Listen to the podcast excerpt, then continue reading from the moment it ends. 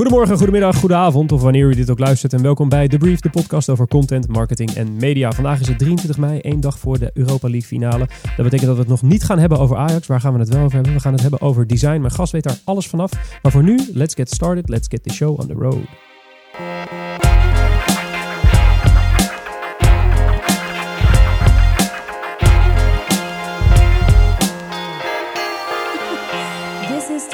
Weer terug in de studio, zoals gezegd, op 23 mei. Aan mijn linkerhand Matthijs Stielman. Hey, Gebruind van de vakantie. jazeker. Hoe is het met je? Goed. Heb je, nog, eh, heb je nog iets van content geconsumeerd in je vakantie? Of heb je alleen maar met je luie bips op het strand gelegen? Nee, er wordt altijd geconsumeerd natuurlijk. Er wordt altijd geconsumeerd. Eh, gaan we, we gaan het hebben over content. Hè? Ja. ja, vertel. Het voorbeeld eh, is The Daily. Dat is een, een podcast van de New York Times. Die is volgens mij begonnen tijdens de verkiezingen tussen Hillary en de Donald. Ehm, en die loopt gewoon lekker door. Dus dat is gewoon elke dag een podcast, 20 minuutjes, eh, goede info. Ja, en nu met al het gedoe rondom Donald Trump wordt die eigenlijk elke dag weer relevanter. Eh, gewoon on point. Deze gasten die eh, zijn zwaar aan het onderzoeken, zeg maar, naar wat er allemaal gebeurt met Donald Trump. Ehm, wat ik persoonlijk erg interessant vind. Ehm, dus ja, 20 minuutjes per dag, je bent bij. Eh doen ook breaking news. Dus als er echt grote ontwikkelingen zijn, dan plopt die vanzelf op in je beeldscherm op je telefoon. Dus ik zou zeggen, eh, ga het checken. Ja, de Daily podcast van, van de New York Times is die, hè? Yes. Met Michael Barbaro. Wat Ja. een, echt een briljante eh, naam is voor een podcastpresentator. Of in ieder geval beter dan Mark Schoones. Eh aan mijn rechterhand zit Harald Dunning. En dat is een mooi vanaf, vanaf een journalistieke podcast. eh, gaan we naar Harald Dunning, de ontwerper, oprichter, eh, creative director van Momkai. Dan denkt u, Momkai, dat heb ik ergens anders gehoord. Jullie hebben onder andere eh de correspondent.nl ontworpen. Klopt toch, Klopt. Harold? Yes, Hoe is het met je? heel goed. Is dit de eerste keer dat je te gast bent in een podcast? Nee, Niet. nee, nee. Waar, waar ben je te gast geweest? Eh, Boris Nieuwom heeft nu ook een podcast. Echt? Eh voormalig stratege, voormalig eh, collega van Matthijs. En ehm, even denken, eh, ehm, van Lex volgens mij bij ons. Van Lex Bolmeijer, correspondent bij de correspondent. En ehm, bij CMD, de opleiding voor, eh, voor digitaal ontwerp. En wij dachten dat we een, premier, eh, een, een, eh, een, eh, een soort van first timer hadden. Maar dat is dus niet Nee, ik moest geval. ergens oefenen om het hier te kunnen laten Ja, zien. precies. Dus je bent, eh, je, hebt, je bent met je E-game hier naartoe gekomen. Tuurlijk, ja Kijk, zeker. dan kijken we uit naar het interview. Gaan we eerst eventjes naar het nieuws. Het nieuws de afgelopen twee weken. Matthijs, wat, eh, wat is er gebeurd? Wat heb je gezien? Ik eh, ga hem openen met eh, een heel mooi verhaal. Afgelopen vrijdag was natuurlijk Content Marketing Fast Forward. Een evenement waar Ja. wij partner van waren. En op die dag was daar Michaela Simpson. Ehm, die is head of content bij het Ierse content marketingbureau Wolfgang Digital. En ze had een hele interessante presentatie over voice search. Ehm, dat is voor degenen die het niet weten... eh, het ja, via je stem een opdracht, een zoekopdracht geven aan eh, een device. Eh, veelal je smartphone, maar inmiddels ook met Google Home en de, de Amazon Echo van de welbekende Alexa. Spreek je een vraag in en die zoekt het antwoord voor je. Ehm, nou ja, goed, dat staat nog enigszins in de kinderschoenen, maar zij vertelde ons wel dat inmiddels 20% van alle zoekopdrachten op Google al via voice gaat, wat natuurlijk gierend veel is. Ehm, en dat zal volgens onderzoek op gaan lopen naar eh 50% voor eh, onderzoek van Comscore in 2020. Dus dat, eh, ja, dat, dat is iets wat gigantisch groot gaat worden. Eh, maar eigenlijk was de strekking van haar verhaal dat eh, daar nog eigenlijk helemaal niet op ingespeeld wordt door grote bedrijven eh, of kleine bedrijven of, of wie dan ook. Dus daar ligt een enorme opportunity voor eh, bedrijven om daarop in te gaan spelen. Ehm, het is natuurlijk wel een hele nieuwe dimensie in search. Dus eh, ja, hoe gaat dat precies werken? Eh, dat is, het is voor veel bedrijven nog, eh, ja, nog, nog onduidelijk.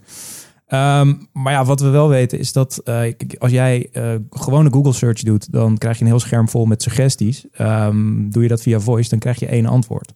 Dus de strijd om die eerste positie binnen Google, eh, ja, die gaat alleen nog maar heviger worden. En ehm, ja, daar moet je als bedrijf gewoon keihard op gaan, gaan inzetten. Ja, ja wat, wat ik, ik zat in de zaal vorige week. Was, was leuk, was heel gezellig.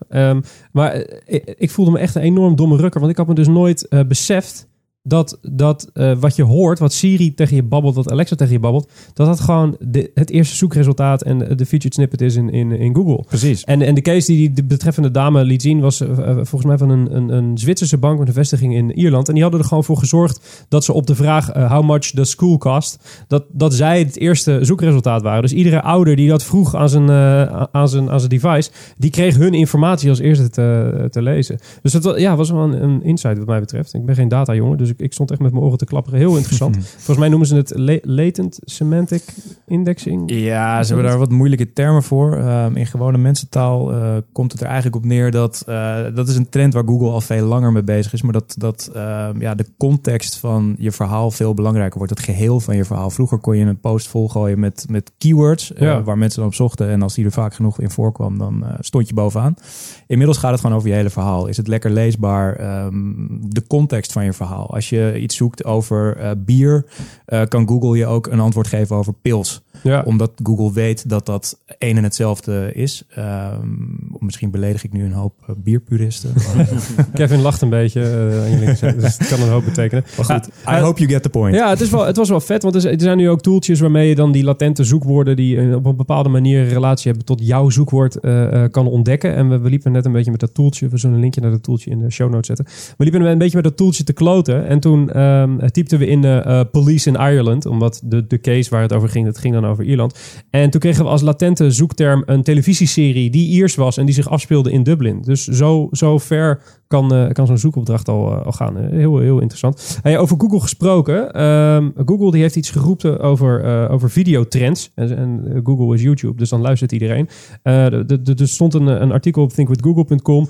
ehm, eh, en daarin deelden ze drie insights, waarvan er twee een beetje een eh, dooddoener waren. Want schijnbaar kijkt men eh, eh, YouTube op, op, hun televisiedevice.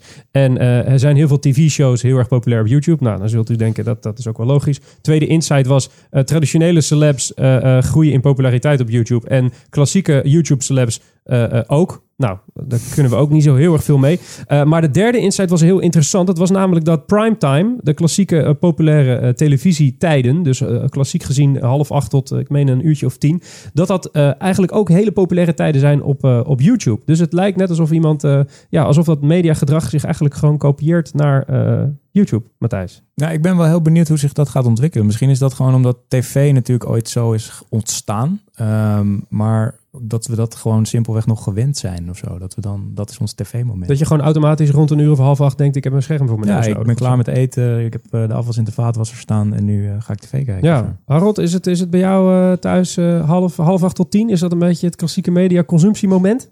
Nou, ik vind het eigenlijk heel interessant dat ik bij mezelf altijd heel erg merk dat eh, half acht 's ochtends eerder, bijvoorbeeld acht uur of zo, als je gaat ontbijten, dat is tegenwoordig allemaal met YouTube of met het Zero Sportkanaal of zo. Ja. Maar eh, dat ik heel erg merk dat zou vroeger nooit een moment zijn dat ik tv aanzet.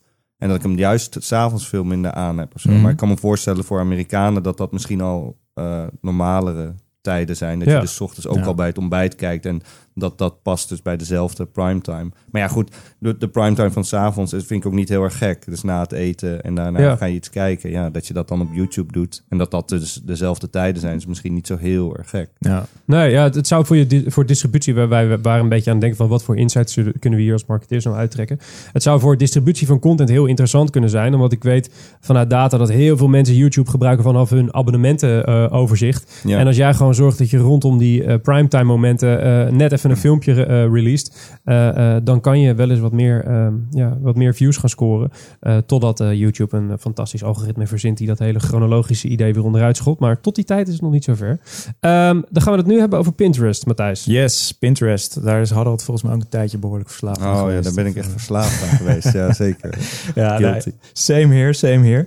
Ehm, nee, Pinterest heeft eh, ja, vorige week een, eh, een, een deck uitgestuurd naar allerlei adverteerders en mediabureaus. Dat, ze, eh, ja, dat er een hele mooie opportunity aankomt. Namelijk eh, de 4th of July en Memorial Day.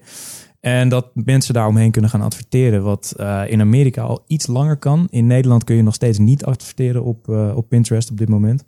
Ehm, maar dat was wel interessant om daar eens naar te kijken van wat de mogelijkheden nou zijn. En ehm, ja, hoe dat nou precies werkt op Pinterest. En eigenlijk was het heel mooi om te zien dat Pinterest heel erg gebruikt wordt om grote momenten in je leven.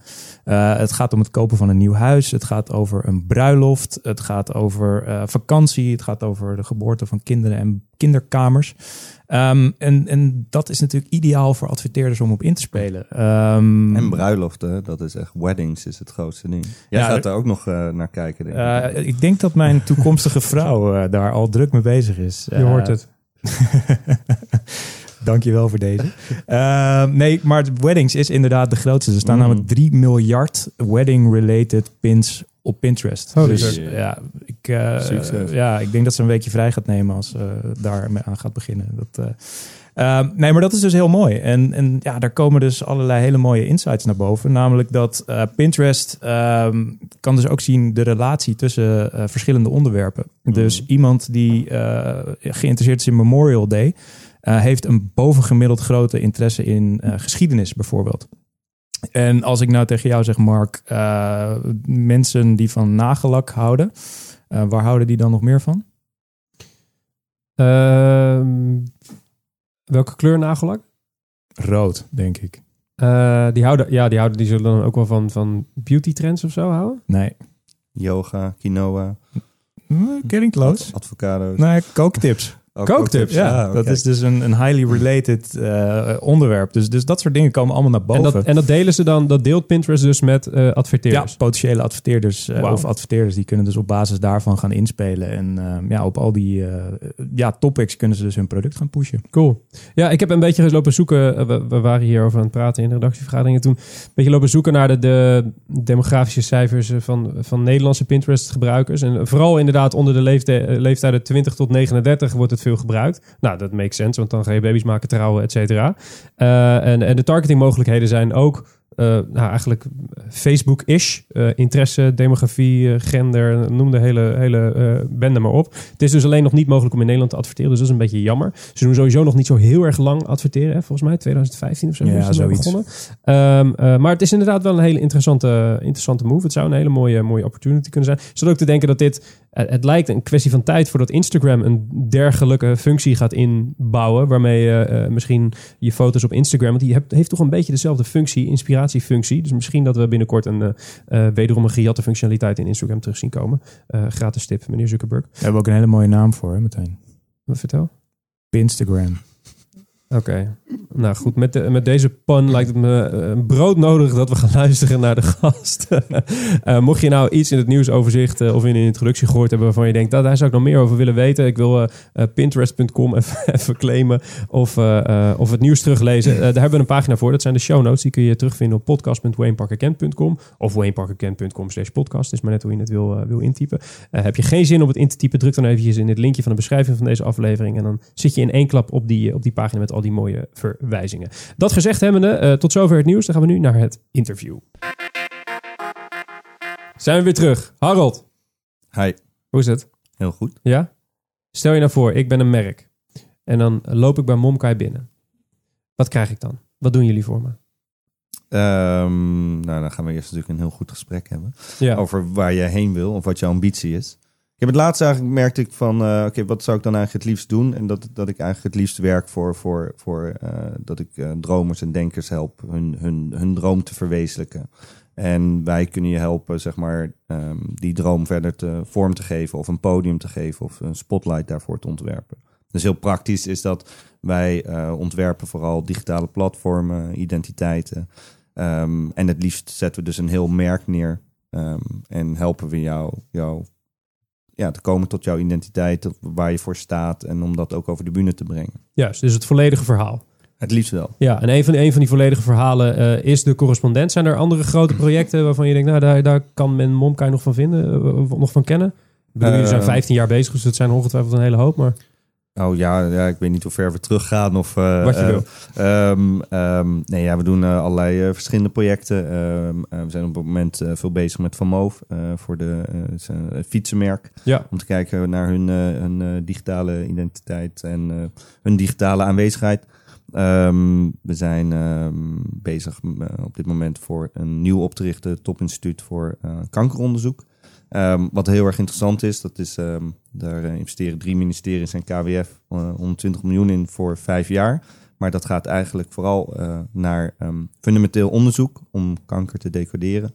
En eh, de verschillende wetenschappers, zijn 600 wetenschappers, die blijven eigenlijk allemaal bij hun eigen instituten eh, werken. Dus, dus wat betekent het om een virtueel instituut op te richten en wat voor identiteit hoort erbij en wat voor platform hoort daarbij. Dus dat, dat is bijvoorbeeld iets waar we nu mee bezig zijn, wat een heel, eh, ja, een heel mooie uitdaging is om, eh, om iets aan bij te dragen. Ja, ja want bij, en bij het vormgeven van zo'n totaal verhaal, hè, want, want bedoel, Momkai is officieel op papier een designstudio. Hoe, hoe Ja. omschrijf je het zelf? Ja, Ja, maar, het is eigenlijk veel, veel, een veel breder, breder ding. Wat, wat voor, kan je ons eens meenemen naar wat voor mensen er bij jou werken? Is dat eh, UX, UI, die, design, zijn het designmensen puur zang? Of is het, zit er een branding ding bij? Of een, Ehm, eh, nou ja, ik geloof sowieso altijd dat mensen meerdere talenten hebben. En ik, heb, ik geloof altijd heel erg in een kleiner team. En ik geloof heel erg in de zelfredzaamheid van mensen.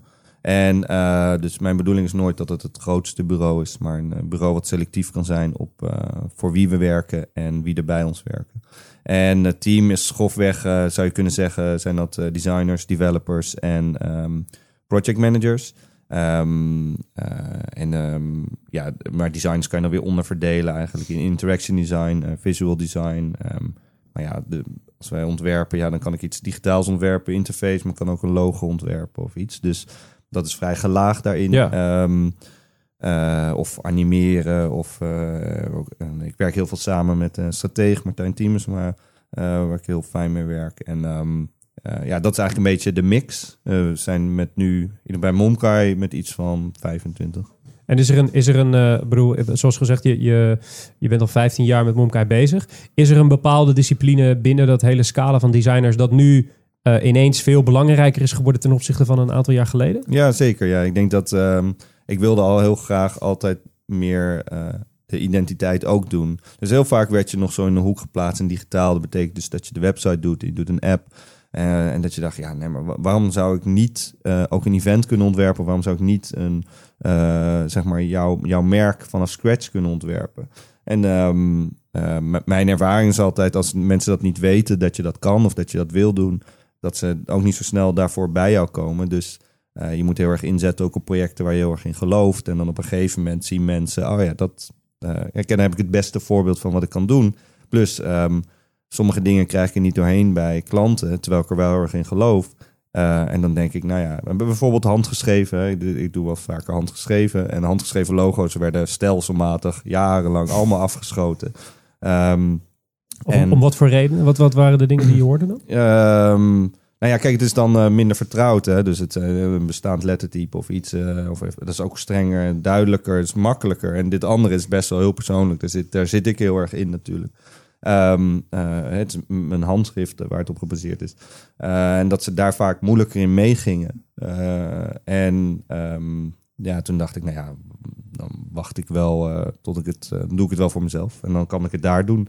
Dus Ja. dat was bij de correspondent of bij Laudi was dat allemaal eigenlijk op die gronden. Ja, dan, eh, heel even snel over de correspondent gaan we straks wat langer over praten. Want we hebben beloofd om het niet te vroeg in het interview al meteen alleen maar over de correspondent correspondent te gaan hebben. Maar even voor de mensen thuis, wat is, wat is, jouw, eh, wat is jouw rol en wat is de rol van Momkai binnen correspondent? Eh, dus bij de correspondent ben ik creative director, dus creatief eindverantwoordelijk. Dus eigenlijk vooral voor- eindverantwoordelijk voor, ehm, voor, het, voor het platform, voor, ehm, eh, voor het merk en voor al die uitingen. Ehm, eh, samen met Sebastian Kersten, hij is eh, mede-eigenaar bij, eh, bij Momkai. Hij is ook CTO bij Momkai. Dat is hij ook bij de correspondent. Ehm, dus wij zijn allebei medeoprichter. En ehm, de initiator en medeoprichter is Rob Wijnberg, dat is Ja. de hoofdredacteur. En ehm Ernst-Jan Fout, de uitgever. Dus met z'n vieren vormen wij eigenlijk de, ja, het bestuur, of zo, hoe je het wil noemen, van de correspondent. En Momkai run ik samen met eh, Sebastian. Juist. En jullie hebben ook de backend van de correspondent gemaakt. Ja. En die heet Respondens. Heb ik dat goed? Ja, ja, die heeft een nieuwe naam nu. heeft een nieuwe naam. Ja, daar zijn we net mee bezig. Ehm, eh, Dus we hebben een primeur. Ja, zeker. Die Ja? daar heb ik nog nooit verteld. Eh, nee, het heet nu Include. Include. En ehm we hebben inderdaad het systeem achter de consument ook ontwikkeld. Ja. Dat is eigenlijk om, om te zeggen van... ik kan voor jou als journalist eh, eh, het papier ontwerpen... ehm, maar ik ontwerp liefst ook jouw pen. Dus ook jouw gereedschap waar, waar je het mee maakt. Ehm, want dan, als we proberen de journalistiek echt anders, anders vorm te geven... en anders, op een andere manier eh, uiting aan te geven... dan is het ook mooi als ik de, de middelen waarmee je dat doet ook anders ontwerp. Want dan kunnen we het helemaal doen op onze eigen gronden, zeg maar. Ja. Van echt wat jij als correspondent of als journalist het eh, fijn vindt. Daarvoor hebben we het systeem ontwikkeld. Dat heet, eh, dat heet altijd respondent. Ehm, en daarvan dachten we altijd, oké, als we dat zelf ontwikkelen, dan, dan hebben, we, eh, hebben we daar veel meer controle over. Maar dan moeten we eigenlijk ook wel groter gaan. Of daar moeten eigenlijk klanten voor komen. Want dat is helemaal in Nederland heel moeilijk betaalbaar anders. Dat is net te klein, zeg maar. Development is natuurlijk heel erg Ja. duur. En ehm, eh, toen zijn we dat eh, eigenlijk meteen al bij de start zelf gaan ontwikkelen. Sebastian eh, werkte al heel lang aan een, aan een framework. En ehm, eh, nou, daar zijn we aan, aan door blijven ontwikkelen. En nu zijn we, eh, praten we veel met Amerikanen. En dan merkten we dat de respondent totaal niet eh, bleef hangen. dat was niet, niet uit te spreken.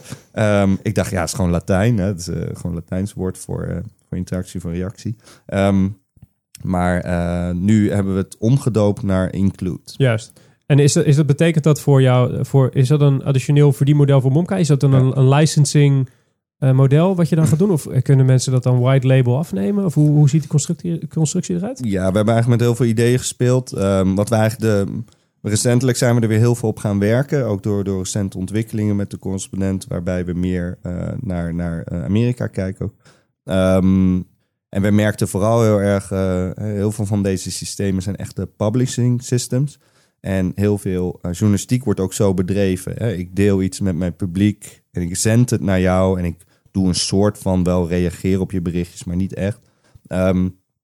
Ze- kwamen wij daar eigenlijk veel meer achter. Wij eh, zien onze, onze journalisten echt als gespreksleiders. Ehm, en eh, wij zien onze, ons publiek echt als een gemeenschap van experts. Iedereen is wel ergens expert in. Eh, of door, door, door kennis of door ervaring. En ehm, dus we kwamen nu eigenlijk ook tot het inzicht dat dit geen content management system is, maar een community management system. Juist.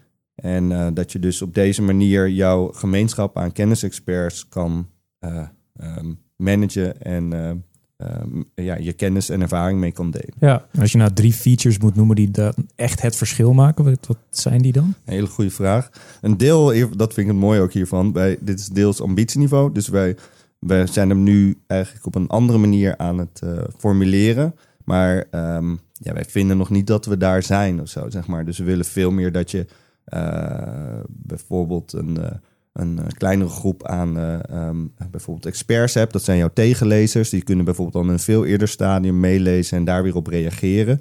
Ehm, eh, dus dat je het eigenlijk naar grotere groepen ontsluit over, over het termijn. Gefaseerd bijna. Ja, ehm, daar wil ik heel graag dat het heen gaat. Daar is het nu nog niet. Maar dat zijn wel soorten van aspecten waar we naar willen kijken. Dat je echt het gevoel hebt, ik ben een, eh, ik heb een community waar ik eh, tegen praat en ik kan zien.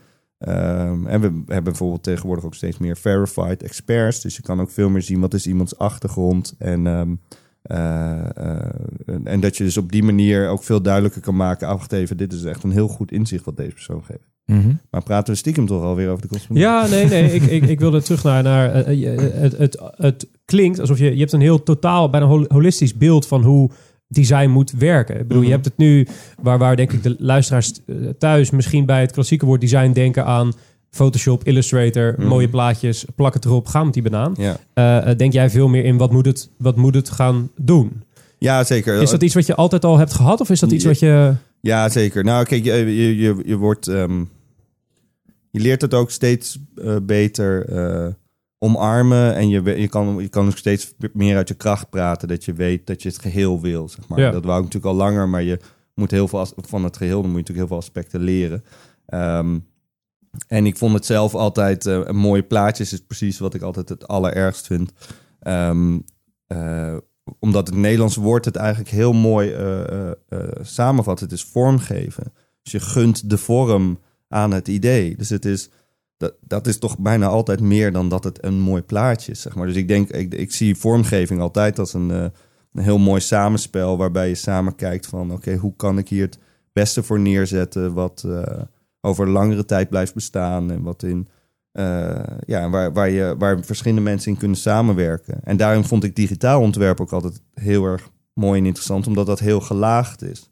Hè, dus een gebruiker kan er zelf interactie mee hebben, die kan er zelf weer iets in stoppen, waardoor het verandert. Ehm, je hebt heel veel lagen erin met geluid, met, eh, met video, met, ehm, met knoppen en alles. Dus ik vond eh, intellectueel ook eh, eh, digitaal ontwerp altijd heel erg leuk en uitdagend eh, daarin. Omdat het zo veelzijdig is. Ja, zeker. En dus als je dat holistisch wil doen, dan wordt het nog uitdagend. Want dan moet het in al die verschillende uitingsvormen werken. Lijkt me wel als een. Als een eh, kijk, voor, voor jou als ontwerper zijnde is, het, is dit een heel logisch verhaal. Wij werken bij een uitgever, dus wij ja, we denken erop op een gelijkmatig. Dus wij, wij snappen dat verhaal ook. Maar voor een klant, denk ik, is het, is het niet zo dat er soms een klant eh, binnenkomt die zegt: joh, ik wil gewoon een website. En eh, als ik blauw niet mooi vind, dan ga ik dat zeggen in een feedbackronde. Hoe, Ja, hoe, hoe ja. verkoop je dat holistische verhaal aan een klant? Ja, nee, oh, nee, dit is ook bij far niet de makkelijkste route. Ik zal hem ook niet aan iedereen aanraden. Je moet er wel erg in geloven. Maar ehm, nee, dat is ook... eh, daar, daar hoort ook wel die... Ik vind het ook niet erg als ze daar niet... Het, het, het is heel erg een vertrouwensding. Eh, dus wat ik, wat ik in het begin ook zei, het is... eh, ehm, eh, je wil selectief zijn, zeg maar. Dus ik wil niet te groot groeien en dat ik allerlei keuzes moet maken... en dat ik dit de hele tijd los moet laten, deze drive. En ehm, ja, eh, wat je dus heel erg merkt is dat... eh, nou ja, dat zullen jullie ook vast herkennen. Je wil graag eh, met, eh, met, de mensen waarmee je op werkt als gelijke optrekken. En dat is vaak het allermoeilijkst.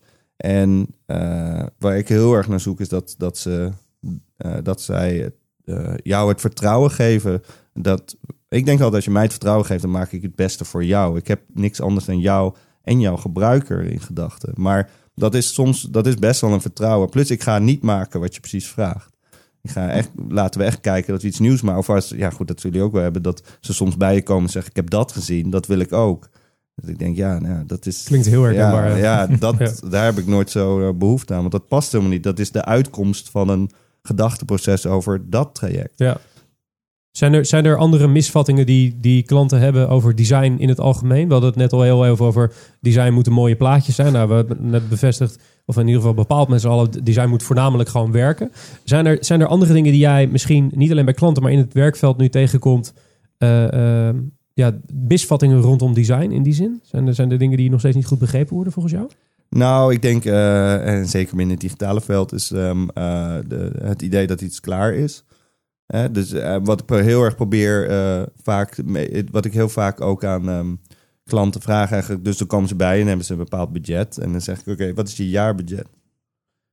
Blijf je doorontwikkelen en begrijp je dat dingen onderhoud nodig hebben en dat je verder wil komen in, eh, met, jou, met jouw platform of wat je, wat je ook maakt. En, ehm, eh, en een meer ervaren klant heeft dat tegenwoordig al best wel eh, goed door en zo. Maar ja, af en toe kom je toch nog tegen. En dat is gewoon onze rol ook. Hè, dat wij, denk ik, ook als creatieven moeten accepteren dat niet iedereen dat zo weet. Of zo. Dat soms zie ik ook eens collega's daar best wel stijgen. Ik ben zelf soms ook wel eens intens erover. Maar denk ik, ja, maar goed.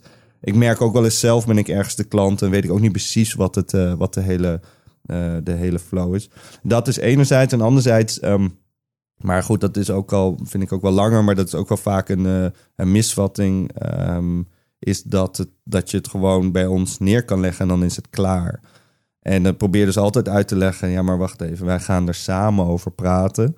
Eh, en Jij jij, moet- en jij jij moet moet ook ook wat doen. doen. Ja, ja, precies, jij moet ook wat doen. Eh, nou ja, goed, het is heel, heel herkenbaar. Maar wat we tegenwoordig veel meer proberen is ook gewoon duidelijk te maken. Eigenlijk het beste werk tegenwoordig maak ik veel meer als ik zeker... ehm, nou, wat we nu meestal doen is gewoon wekelijks zitten. Dus eh, we zitten elke week, werken ergens naartoe. En eh, je, dus je maakt een veel meer deelgenoot van jouw eh, designproces. van je strategisch proces. En dan over tijd werk je naar een groter verhaal. En dat kan je dan weer bijvoorbeeld samen ook weer presenteren aan een andere groep. Ehm, en ja, daar merk je vaak, ja, dat moet je soms erin masseren. Want dan denk je, het kost heel veel tijd. Terwijl ik denk, ja, dat kost je een uur, twee uur. Wij bereiden alles voor, no worries. En Ja. dan gaan we samen. En dan kan ik het op. Ik wil gewoon je geest voor twee uur, that's it. En je krijgt mijn geest voor twee uur. Plus je kan de shine pakken als klant zijnde intern. Dat is denk ik ook nog wel waardevol voor sommige klanten. Om met de ontwerpen die jij hebt gemaakt intern wat, eh, wat punten te scoren. Eh, ja, zeker. Nou vind ik dat altijd wel lastig, maar ik snap hem wel altijd. En ik probeer altijd heel erg mee te denken van... oké, jij moet het ook ergens aan iemand anders vertellen. Maar ik ben deels op een gegeven moment wel echt veel meer op zoek gegaan... naar oprichters en, eh, en, en ondernemers... waarbij dat politieke aspect niet meer aan de bod is. Want er is niks na hun. Dus zij zijn een soort van los van dat soort, eh, van dat soort strijd. Maar aan de andere kant, ja, ik denk altijd... maar die moet het bijvoorbeeld ook vertellen aan de investeerder... of die wil gewoon thuis aan zijn vrouw vertellen... dat het echt heel tof is wat ze nu doen of zo... of aan zijn zoontje of wat dan ook. Dus ik denk altijd van, oké, ik vertel jou nu het verhaal... hoe jij het ook weer aan iemand Door moet kan- vertellen. Ja. Ja. Hey, jullie hebben eh, inmiddels ook een heel mooi internationaal portfolio opgebouwd natuurlijk. Ehm, hoe zie jij de positie van, van Nederland? Dus al, eigenlijk al je Nederlandse collega's en jullie zelf in, in de internationale wereld. Hoe worden wij gezien van, van buitenaf? En, en binnen, eh, wat, wat beschouw jij hier als de collega's? Uh, nou ja, jullie, eh, jullie conculega's, eh Maar designers. designbureaus of ja, kijk, digitale- Dutch Design is natuurlijk heel sterk altijd op productdesign geweest. Ja. Maar, maar online zijn er ook gewoon een aantal partijen die... Ja. Hoeveel ze staan in de ranglijst, wil Matthijs weten. ja. Ehm, nou, ik denk dat eh, eh, in, in, op designvlak is zeker waar. Hè? Dat is eh, product design, eh, architectuur. staan we echt hoog aangeschreven. En Nederland heeft heel vaak verteld, heel erg mooi, hè, over dat we zo innovatief zijn en zo. Ja, persoonlijk, ik zit meer in digitaal ontwerp, merk ik het heel weinig. Ehm, neem bijvoorbeeld de, de Dutch Design Week in Eindhoven. Als daar digitale bureaus met elkaar samenstaan, moeten ze ervoor betalen om daar te staan. Mhm. Ja, ja, en dan eh, heeft dus een Nederlandse eh, overheid heel erg de mond, vol over, eh, over ehm, eh, dat wij zo goed ontwikkelen. Hetzelfde is bijvoorbeeld bij aanbestedingen, bij grote opdrachten voor ministeries. Eh, ehm, Victor Knaap van Mediamonks heeft er nog een mooie, mooi stuk over geschreven laatst. eh, hoe ja, diezelfde ministeries een mond vol hebben van onze ontwikkelingen, maar allerlei buitenlandse partijen daarvoor uitnodigen. Terwijl je hele goede partijen in Nederland hebt. Nou, wat je wel ziet is dat we als digitale bureaus er iets bewuster van zijn, iets meer verenigen. ehm, eh, Dutch Digital Design meer over de bühne eh, willen brengen. Ehm, met een, eh, een aantal bureaus zijn we nu ook medeoprichter van de Master Digital Design. De allereerste master voor digitaal ontwerp in Nederland. Ehm, en waarbij we echt als bureaus samen de, de handen uit de mouwen hebben gestoken. samen met de HVA, de Hogeschool van Amsterdam. Om zo'n master op te zetten. En er wordt ook echt, een- je bent ook echt een master of science als je dat afrondt. Hè, dus niet zoals bij Hype Island. Dat je een heel mooie naam hebt, maar je hebt geen master Hype diploma. Island, het, het online eh, cursus eh, eh, platform, hè? Moet- Kan ik het zo noemen? Nou, nee, ja, het is echt een school in, eh, in, In Stockholm. in Stockholm. Stockholm. Ah, En ehm, eh, doet de naam heel erg eer aan. En ik denk dat ze ook heel interessant waren heel lang. Maar dat ze tegenwoordig best wel eh, ja, gewoon een slim eh, verdienmodel hebben. En ehm, daar betaal je dus best wel heel erg veel geld. Hè, voor als, als student misschien 20, 30.000. Ja. Hier betaal je, hè, omdat Nederland zo'n mooi systeem is eigenlijk, 2000. En dan heb je wel een echte Master of Science degree. wat ook voor buitenlandse studenten heel erg interessant is. Dus op die manier proberen we niet alleen te zeggen van hè, het is jammer, dat kan beter. Proberen we ook echt als bureaus samen eh, eh, te investeren in, in ontwikkeling en in nieuw talent. En is, is er, een, is er een, eh, een manier waarop je de, de, de Nederlandse stijl kan omschrijven? Of de Nederlandse gedachte over digital design kan omschrijven? Zit daar een gemeenschappelijke deler in? Nou, ik geloof heel erg dat er een bepaalde durf in zit. Hè. Dat zit, vind ik ook altijd, heb ik altijd heel interessant gevonden bij grafisch ontwerp überhaupt in Nederland. Eh, ehm, eh, je hebt nu 100 jaar de stijl. Nou, dat begon heel erg met een magazine waarbij ook eh, een grafisch vormgever ook met, met de architect, architecten samenwerkt. En allemaal uit verschillende disciplines.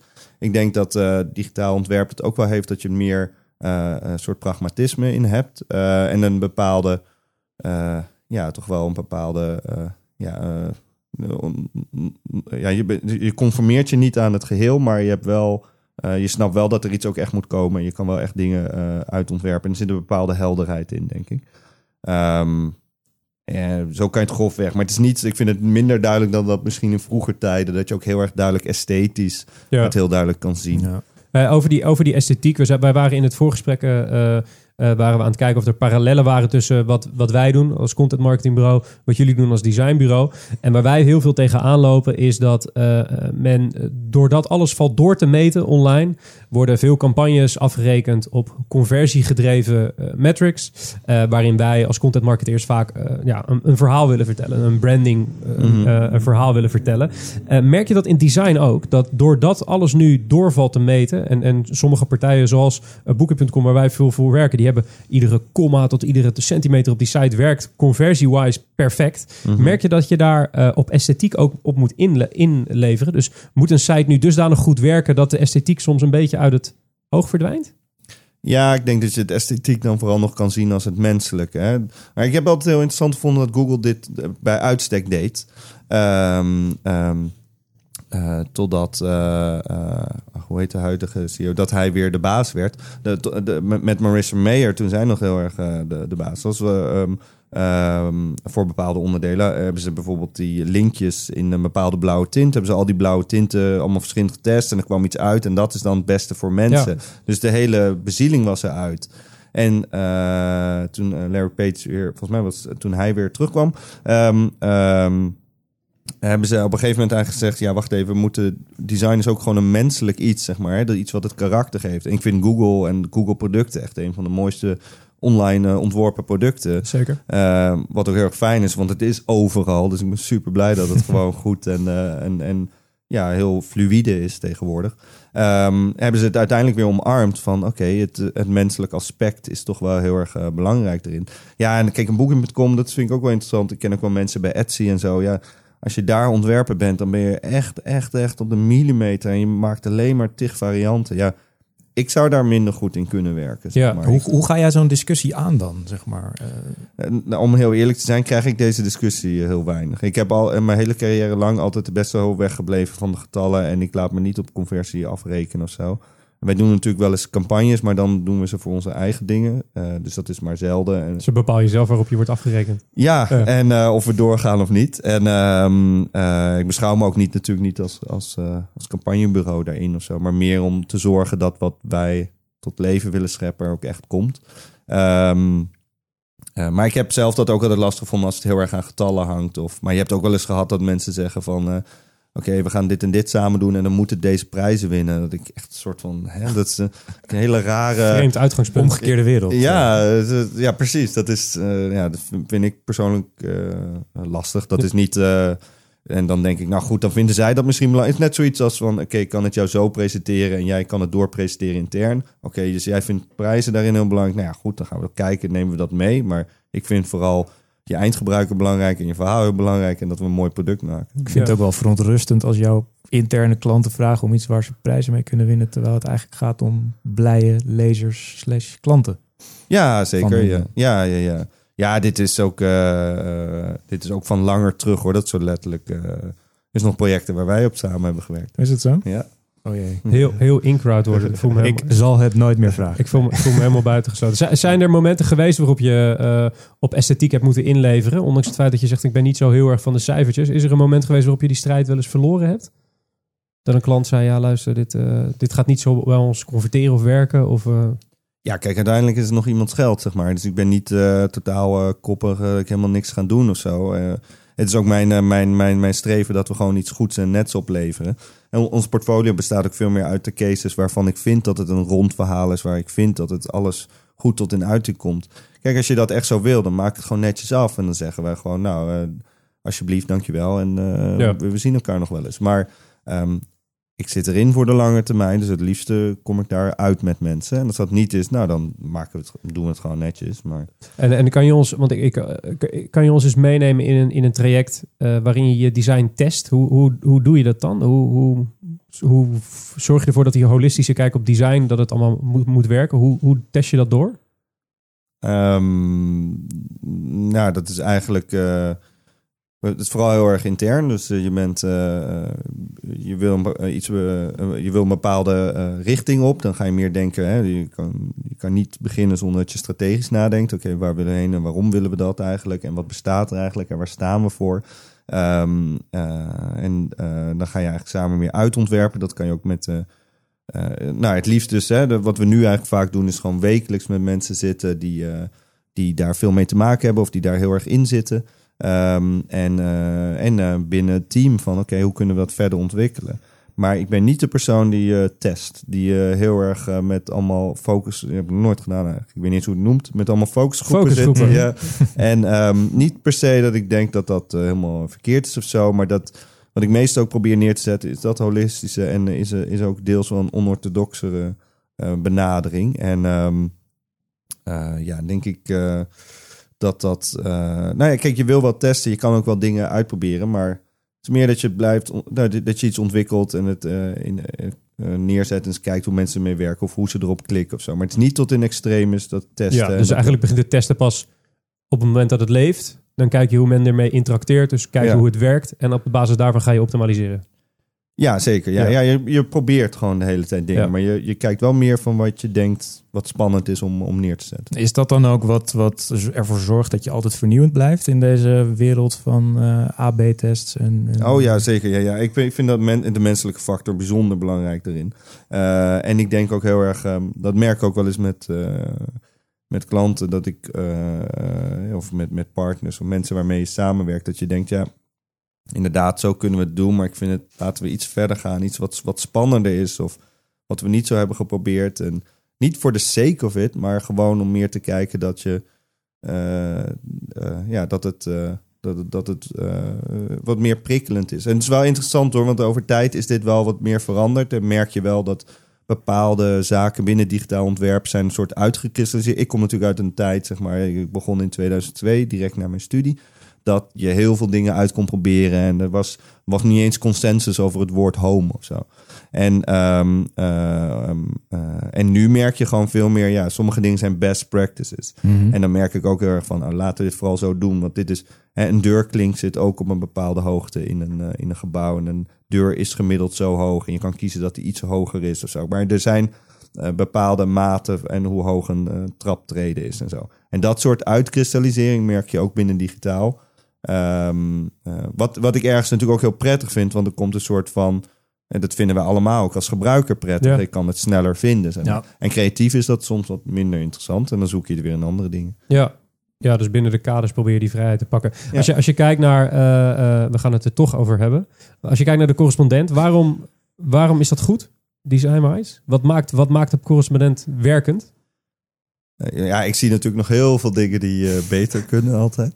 Ehm, en wij zijn natuurlijk ook elke dag aan het denken hoe we het beter kunnen doen. Ehm, eh, nou, ik denk dat waar we heel erg naar streven is... de, de, het grotere idee van de correspondent is context geven aan de wereld om jou heen. En dat de, die notie van context proberen we in, in, in, het, in alles door te trekken, zeg maar. Dus... eh, bijvoorbeeld dat een eh, artikel begint met, een, eh, met de lead, met de introductie, die al best wel veel vertelt over het inzicht wat je gaat krijgen in dat stuk. De titel vertelt ook weer heel veel en dan pas komt het beeld. Ehm, eh, dus je krijgt al heel veel context op het verhaal. Binnen artikelen hebben we bijvoorbeeld infocards, waarmee je weer context krijgt op de, op de, de woorden die je misschien nog niet kent. Daardoor kan je een soort gelaagdheid in kennisniveau aanbrengen. Eh, als je een linkje plaatst, staat er in de kantlijn wat dat, waar dat linkje heen gaat, wat dat ongeveer is en zo. Dus je krijgt ook weer context erop. Dus dat zit heel erg in het ontwerp. Ehm, anderzijds probeerden we het heel erg eh, persoonlijk te maken. Maar ja, goed, daar denk ik ook, er kan nog 10.000 stappen in verder. Maar Hoe, hoe doe je dat nu, dat persoonlijk maken? nou, dat we dus wel heel erg eh, de, de auteur op de voorgrond plaatsen. Eh, ehm, en daar wilden we ook een bepaalde uniformiteit in hebben. Dus dat is heel erg wat we met de avatars hebben gedaan. Ja. Eh, en ehm, ja, we zoeken er heel erg naar, naar dat, je, dat dat soort elementen, als je daar één keer goed over nadenkt, dan worden die ook eigenlijk allemaal onderdeel van die identiteit. En kan je dus heel makkelijk eh, online en offline middelen maken die toch weer allemaal voelen als de correspondent. En zelfs als je geen logo ziet of wat dan ook, en je ziet alleen die avatar, dan zie je eigenlijk stiekem nog steeds dat het eh, van ons is. Ehm, en kijken we, kijk, mijn, mijn rol is dan veel meer van als we daar weer nieuwe elementen in willen aanbrengen, of we, en we geven tegenwoordig ook boeken uit en zo, en dat we dan goed nadenken over. Kijk, waar ik eigenlijk de hele tijd naar zoek is, ik ontwerp, probeer gewoon een taal te ontwerpen, zeg maar, waar je voor de rest in kan spreken. Eh, dus ik kijk elke keer waar moet er eigenlijk een nieuwe taal komen en waar moet de taal eigenlijk iets uitgebreid worden. En daarna kan je erin blijven praten. Dus ehm, met boeken dan eh, bemoei ik me heel erg mee dat we kijken van oké, hoe kunnen we eh, iets op de. onze boeken zijn altijd non-fictie, die delen een bepaald inzicht met je. Ehm, dus onze covers zijn altijd illustraties. Kunnen we het helemaal in huis maken? Ehm, kunnen we het heel strak eh, eh, maken? Ehm, en eh, laten we eigenlijk altijd een onderwerp zien wat enerzijds realistisch is en anderzijds absurdistisch. Dus een, een vuilnisbak vol met gouden munten of zo. Dat is voor het boek vuilnismannen, eh, waarom vuilnismannen meer verdienen dan eh, bankiers. En dan kan je dus daarmee spelen. En als je nu wat meer covers ziet, eh, ehm, dan zie je daar een lijn in. En die lijn die bedenk je wel echt al drie jaar Ja. geleden. Maar nu elke cover later zie je, oh ja, dat is die taal die past bij ons en zo. De- En daar probeer ik me altijd tegen aan te bemoeien. En, en, en, sorry Thijs, maar eh, eh, ik, wilde namelijk, ik wilde namelijk een woordgrap gaan maken en die werkt alleen als ik hem nu direct erachteraan plak. In die taal van de, van de correspondent zaten daar, eh, toen je hem voor het eerst uitsprak, ook scheldwoorden tussen? Dingen waarvan je achter, meteen nadat je het live zag dacht, oh, dit gaat niet werken. Dit gaat niet werken zo, dit moet eruit. Zijn er dingen die je weggepoetst hebt? Nou, oké, we, we begonnen natuurlijk met een crowdfunding. En eh, ehm, toen had ik ook een handgeschreven logo. En toen stond hij live. dacht ja, hell no, dit is echt niet goed. Dus zo kan ik niet een merk maken. Daar moeten we echt veel langer aan zitten. En dan moeten we veel strakker doen en zo. Dus die, het eerste logo, ja, die kan niemand meer herinneren. Maar eh, daar, daar dacht ik wel meteen al van, oh nee, nee, nee, wacht even. Dit, ik wil dit gewoon echt helemaal rond doen. En we moeten gewoon echt even, eh, ja, uiteindelijk... eh, met, met drie man, twee weken Illustrator op dat ding, totdat hij helemaal lekker is. Ehm, dus eh, dat soort elementen. Ja, en we hadden toevallig ehm, deze week nog een, eh, een hele brainstorm over hoe we eigenlijk eh, veel meer willen kijken. Niet zozeer te denken in, in, in, in, in artikelen of in stukken, maar veel meer denken in inzichten die gedeeld worden. En een inzicht kan in een langer verhaal, maar kan in ook in een korte update, kan ook in een video. Je kan het op allerlei verschillende manieren delen. Ehm, ja, en dan ben je dus ook weer naar het kijken. En dan zie je alles dat er alles gedeeld. eh, dat we de feed bijvoorbeeld hebben ontworpen als een chronologische lijst. Dus je denkt, ja, dat is eigenlijk de taalwaan van de dag. Waarom doen we dat? Dat is waar we, precies waar we tegen zijn. Dus dat, eh, ja, maar handen jeuken nu al als ik het erover heb. Denk ik, oh, laat me dat weer aanpakken. Maar daar zijn we nu eh, mee bezig. Dus ja, je ziet wel, ja, ik zie nu letterlijk allemaal dingen meteen voor mijn geesteshoofd die ik nu allemaal wil aanpassen. Ja, helder. Hey, en ehm, ja, de correspondent is natuurlijk een contentplatform puur zang. Ja. Dat is wat jullie doen. Eh, wij zijn eh, gespecialiseerd in content marketing. Wat, en ik ben heel benieuwd naar jullie hebben nu een aantal jaar ervaring, of jij, Ja. eh, vanuit design. Wat voor tips zou je mensen nou meegeven vanuit een design perspectief die met content aan de slag gaan? Wat, wat is nou essentieel voor jouw contentplatform? Ehm, ik kan de journalisten altijd heel erg pesten als ik, het, eh, als ik hun verhalen content noem. Eh, die vinden dat altijd heel erg erg. Dus ik moet er altijd heel erg om lachen als je het zo eh, noemt. Ehm, ehm, eh, maar dat is natuurlijk ook omdat ze, er zit een gradatie in kwaliteit. En content veronderstelt, nou, dit is hapsnap en kan snel weer weg. Dus ik merkte, dat, in ieder geval heb geleerd dus dat dat te gevoelig ligt bij kwaliteitsjournalistiek. Maar eh, ja, wat ik heb geleerd over de jaren? Of wat Nou, meer wat. wat eh, kijk, ik denk dat heel veel bedrijven die met content marketing beginnen, die, die beginnen een blogje eh, en Oh, denken zo. niet zo heel erg na over hoe ontsluit je jouw content nou op de beste manier. En, en wat heb je geleerd van wat zijn nou echt dingen. Ja, Nou, het, het belangrijkste, en want ik heb natuurlijk ook wel vaak in verschillende samenstellingen, wij doen dit natuurlijk ook voor, voor, voor bedrijven, bijvoorbeeld heel lang met Red Bull, voor Red Bull Studios, daar werken we aan. Dat zijn muziekstudio's, ehm, eh, twaalf over de hele wereld. Ehm, eh, en wij werken met het hoofdkantoor in, in eh, Oostenrijk, ehm, eh, om te kijken van hè, de artiesten, eh, talent of grote namen. Bijvoorbeeld een Mr. Props is Mhm. helemaal opgekomen in, eh, via de Red Bull Studios Amsterdam. Daar heeft hij al zijn muziek gemaakt. En die had op een gegeven moment zelfs nummer één hit en alles eh, in, eh, in Engeland. Ehm, eh, en eigenlijk wat ze daarvoor terugvragen zijn verhalen. En eh, dat, ze, eh, dat, je, ja, dat je die kan delen. Ehm, dus dat is eigenlijk een hele mooie, eerlijke, eerlijke deal, vond ik dat altijd. Ehm, maar goed, de, een van de grootste lessen die je daar heel erg bij merkt is... ik geloof heel erg in een goed hoofdredacteurschap, goed leiderschap, een goed kompas. Dat is heel moeilijk om te vinden, merk ik vaak. En wat ik ook heb geleerd, ja, er, er werkt niet zo goed als een goed verhaal. En dat merk ik heel vaak. Dus als ik ook wel eens met merken daarover praat, van hey, hoe kan je hoe kan je verhalen over de bühne brengen en zo. En dat ze heel vaak denken, het gaat heel erg om die push naar buiten toe. Mhm. Ehm, geloof ik toch wel meer in. Kijk, bij ons, we hebben heel lang geen, eh, of we doen eigenlijk bijna niks echt aan reclame op die manier bij ons. Maar we kunnen wel uitmeten hoe stukken lopen. Dus ik kan gewoon precies zien hoeveel leden een stuk oplevert. Mhm. En daar zie je gewoon de beste stukken. eh, ehm, eh, ja, of hele inhoudelijke stukken leveren ons het meest op eigenlijk.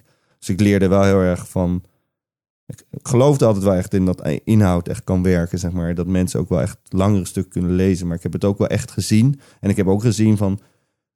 De- de- een organisatie die dit wil doen, eh, anders, anders dan misschien echt een journalistiek medium, die moet echt begrijpen, ja, je moet gewoon een redactie gaan opzetten. En dat moet- Kwaliteit. ja, en wat, maar dat is in heel veel dingen, denk ik, dat mensen echt moeten leren waarderen wat, eh, de, wat eh, de waarde is van de lange termijn. En om een lange adem te hebben en echt eh, ehm, eh, stukken te maken waar mensen op kunnen rekenen. En niet, niet één keer. Dit is ook niet jullie podcast 01, dit is ook al 14 of zo. 14 zit je in, ja. ja. 14, ja, 14, zit ik ook zeker. 14. Ja, zeker. top. Eh, eh, toch, toch, Jill? Kijk even naar achter. Ja, ja, ja, ja nou, zeker. research goed gedaan. Maar, ehm, nee, maar dat is het mooiste. En, je, en, en jullie zullen ook merken, je wordt elke keer beter. En je hebt jezelf gecommitteerd aan een vast ritme. Ja. Eh, ehm, eh, je moet toch elke keer weer iets live zetten. Mensen gaan erop rekenen en zo. Ja, en eh, dat, is, eh, dat is eigenlijk vaak het moeilijkste. En dat vind ik, eh, ehm, ja, dat is wel iets eh, wat ik probeer altijd wel mee te geven. Dat als ze dat willen, dat ze ook begrijpen. Nou ja, dit is echt zo'n ding van,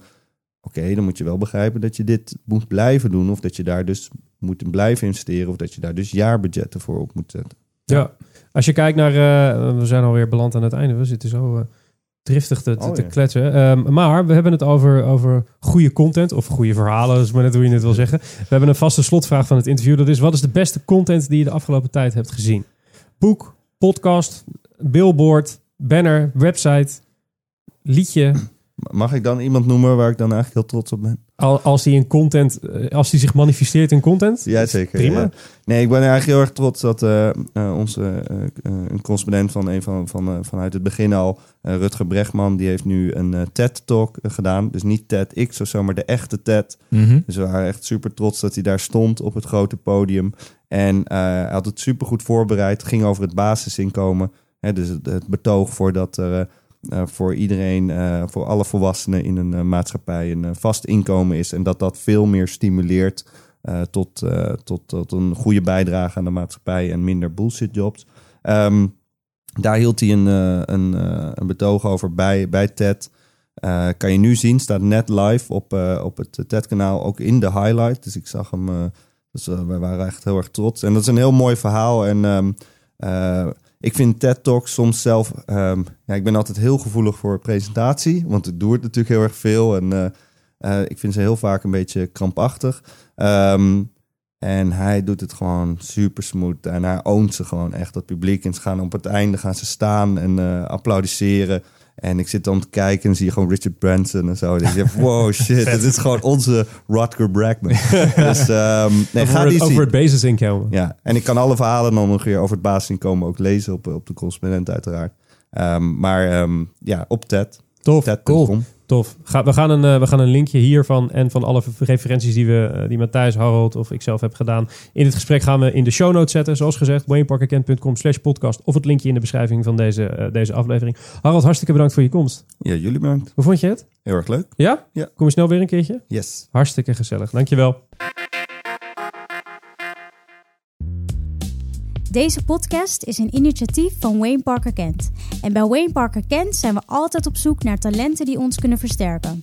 De openstaande vacature van deze week is Display and Programmatic Advertising Manager. Kijk voor alle vacatures op wayneparkerkent.com jobs of klik op het linkje in de show notes van deze aflevering. Zijn we weer terug bij onze enige rubriek, de Slow In. Matthijs, vertel. Yes, deze keer een ode aan de nieuwsbrief. eh, en dan aan de goede nieuwsbrief, wel te verstaan. Eh, namelijk de website insight.com. Ehm, ja, fantastisch eh, mooie ontdekking. Volgens mij heb ik die tip zelfs van jou gekregen, Mark. Ehm, Klopt. Ja, wat is het? Het is een platform waar je kan inschrijven op allerlei newsletters. Eh, gigantisch veel, veel topics. Ze verkopen zichzelf als de network of email newsletters. Ehm, ja, en hier eigenlijk waar we het net ook met Harold over hadden, kwaliteit staat voorop. Uh, goede nieuwsbrieven over echt een gigantische hoeveelheid topics, van politiek tot technologie, uh, business, films. Ja, whatever you want, er is een nieuwsbrief voor en er is een goede nieuwsbrief voor. Uh, zelf ben ik helemaal hooked aan Read This Thing. Uh, dat is een dagelijkse newsletter uh, met een random artikel over wat voor onderwerp dan ook. Uh, ik heb gelezen over perfecte dinosaurusfossielen die gevonden zijn op de zeebodem. Tot waarom cashgeld wel belangrijk is. En dat we niet alles moeten gaan pinnen met z'n allen. Dus echt ja, top voor iedereen die een beetje breed geïnteresseerd is. Um, maar ja, waarom is dit een goed verhaal? Um, of een goed platform? Uh, het, is, het is heel specifiek op allerlei niches. En nou ja, zoals al eerder al gezegd, het is allemaal van fantastische kwaliteit. Um, wat ook heel tof is wat ze doen, is uh, er zijn ook allerlei topics die staan een beetje in de wachtkamer. Daar kan je nu alvast op inschrijven. Uh, op het moment dat ze voldoende inschrijvingen hebben, dan nemen ze iemand aan en die wordt de baas van dat topic. Die gaat gewoon die newsletter cureren, schrijven. meestal tussen de 2000 en 5000 subscribers. Wat ik daar wel interessant aan vond, is dat je dus helemaal niet zo'n groot. Ja, je hoeft niet tienduizenden, honderdduizenden subscribers te hebben voor zo'n newsletter. Om het dus ook economisch haalbaar te maken voor een bedrijf. Dus dat vond ik wel een interessante les. Um, ja, wat is dan hun businessmodel? Um, bedrijven kunnen een nieuwsbrief adopteren, uh, sponsoren. Um, ja, in ruil voor naamsvermelding krijg jij toegang tot een hele specifieke niche. Dus ja, als jij eh, als bedrijf een relatie hebt met dinosaurusfossielen die op de zeebodem gevonden worden, dan uh, weet je waar je moet zijn. En uh, ja, zonder gekheid, je kunt, weet je, ook over automotive en dat soort dingen zijn er gewoon heel veel dingen. Dus daar kan je gewoon ja, op gaan inspelen. En ja, hier geldt ook weer gewoon goede content maken. En, en de les hier is dat je zelfs kan gaan cureren. Dus dat je niet eens zelf alles hoeft te schrijven, maar gewoon door een goede visie te hebben achter je product. Um, ja, kan je gewoon een bedrijf beginnen en, en ja, geld verdienen. Tof. Allemaal inschrijven. Linkje in de show notes. Uh, zijn we aangekomen, Matthijs, bij het einde van de aflevering. Nu al? Heb je het naar zin gehad? Zeker. Kom je snel een keer weer? Ja. Hartstikke gezellig.